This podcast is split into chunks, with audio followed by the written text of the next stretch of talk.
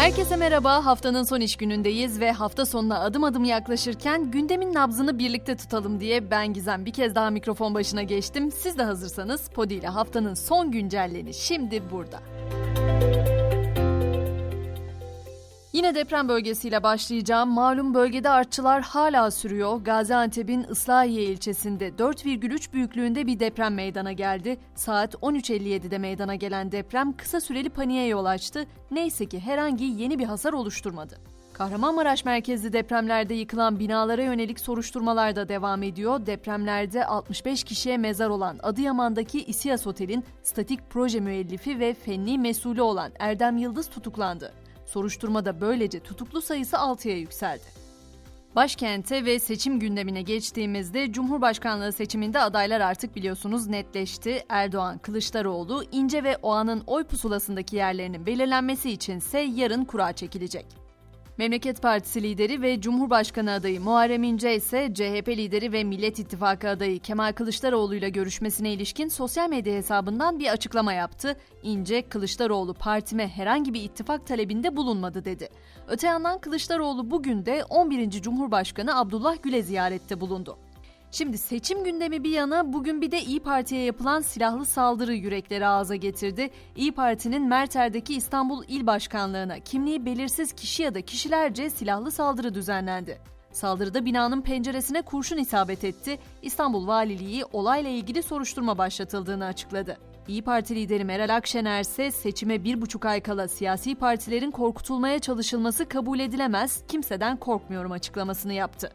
İyi Parti İstanbul İl Başkanlığı'na düzenlenen bu silahlı saldırıya ilişkin muhalefet liderleri de korkmuyoruz, öfke, şiddet ve nefret siyaseti kaybedecek, umut, huzur ve güven hakim olacak mesajı verdi.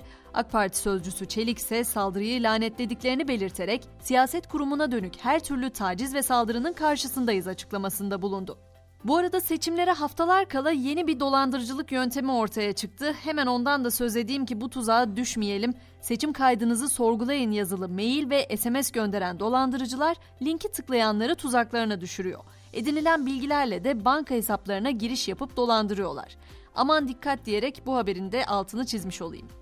Gelelim indirim haberine doğal gaz piyasasında günlük belirlenen referans gaz fiyatındaki düşüşün ardından BOTAŞ'ın tarifelerinin de düşürmesi bekleniyordu zaten. BOTAŞ Nisan ayı itibarıyla elektrik üretim amaçlı gazın satış fiyatında %16,67, sanayi kuruluşlarında ise %20,01 indirime gidildiğini açıkladı. Hemen skandal davaya da değineceğim. Hiranur Vakfı kurucusu Yusuf Ziya Gümüşel'in 6 yaşındaki kızını müridiyle evlendirmesiyle ilgili dava 5 Haziran'a ertelendi. 67 yıl hapsi istenen damat Kadir İstekli ile baba Gümüşel tutuklu yargılanmaya devam edecek. Artık yavaş yavaş dünyadaki yolculuğumuza da başlayalım. Türkiye, Finlandiya'nın NATO'ya katılımına onay verdi. Söz konusu teklifin mecliste kabul edilmesi bugün Finlandiya ve İsveç'in en çok konuşulan konularından biri oldu. Finlandiya basını sancılı sürecin ülkeleri için bir ders olduğunu belirtti. İsveç basını ise önlerinde hala net bir tarih olmadığını, İsveç hala bekliyor ve kapıyı çalıyor sözleriyle ifade etti. Almanya ise uzun zamandır grevlerle konuşuyorduk ama şimdi işçi alımı ve göç kolaylaşıyor haberiyle konuşuyoruz. Almanya'da Bakanlar Kurulu ülkede nitelikli iş gücü açığını kapatmayı hedefleyen yeni nitelikli göçmenlik yasasını onayladı. Yeni yasa nitelikli göçmenler için puan sistemini de getiriyor. İngiltere ise yaklaşık 2 yıl süren pazarlıkların ardından Trans-Pasifik Ortaklığı Anlaşması'nı imzaladı. Böylece İngiltere serbest ticaret anlaşmasına dahil olan 12. ülke oldu.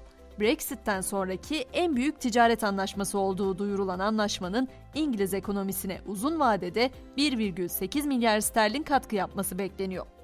Amerika'da ise günün çok konuşulan iki davasını anlatacağım. ABD'li oyuncu Gwyneth Paltrow 2016 yılında gerçekleşen bir kayak kazası nedeniyle davalık olmuştu. Hakkında 300 bin dolarlık dava açılan Paltrow suçsuz bulunurken açtığı 1 dolarlık karşı davayı da kazandı. Sus payı soruşturmasında ise suçlu bulunan eski Amerika Birleşik Devletleri Başkanı Trump, ülke tarihinde hakkında ceza davası açılan ilk başkan oldu. Trump'ın salı günü mahkemeye çıkabileceği belirtiliyor. Artık spor diyelim. Pota'da Avrupa Ligi'nin 32. haftasında Fenerbahçe Beko bu akşam İspanya'nın Baskonya takımına konuk olacak. Maçın başlama saati ise 21.30. Ve yaşadığımız dünya hepimizin başka bir evimizde yok. Birleşmiş Milletler Genel Kurulu'nun aldığı kararla her yıl 30 Mart günü tüm dünyada Uluslararası Sıfır Atık Günü olarak kutlanıyor. Gündemin yoğunluğundan bir gün gecikmeli anlatıyor olsam da konuyu henüz duymayanlar benden öğrensin istedim. Yakın zamanda tek kullanımlık ambalajların üzerinde bir logo göreceğiz. Türkiye'nin de uzun süredir yürüttüğü sıfır atık projesi kapsamında gelecek yıl zorunlu olacak depozito yönetim sisteminin logosu 1 Ağustos'tan itibaren tüm içecek ambalajlarının üzerinde yer alacak. İçecek üreticileri bu logo olmadan tek kullanımlık ambalajlar üretemeyecek. Ben de güncelleni noktalarken doğanın önemini bir kez daha hatırlayalım temennisiyle Dostoyevski'nin şu sözünü hatırlayalım istiyorum.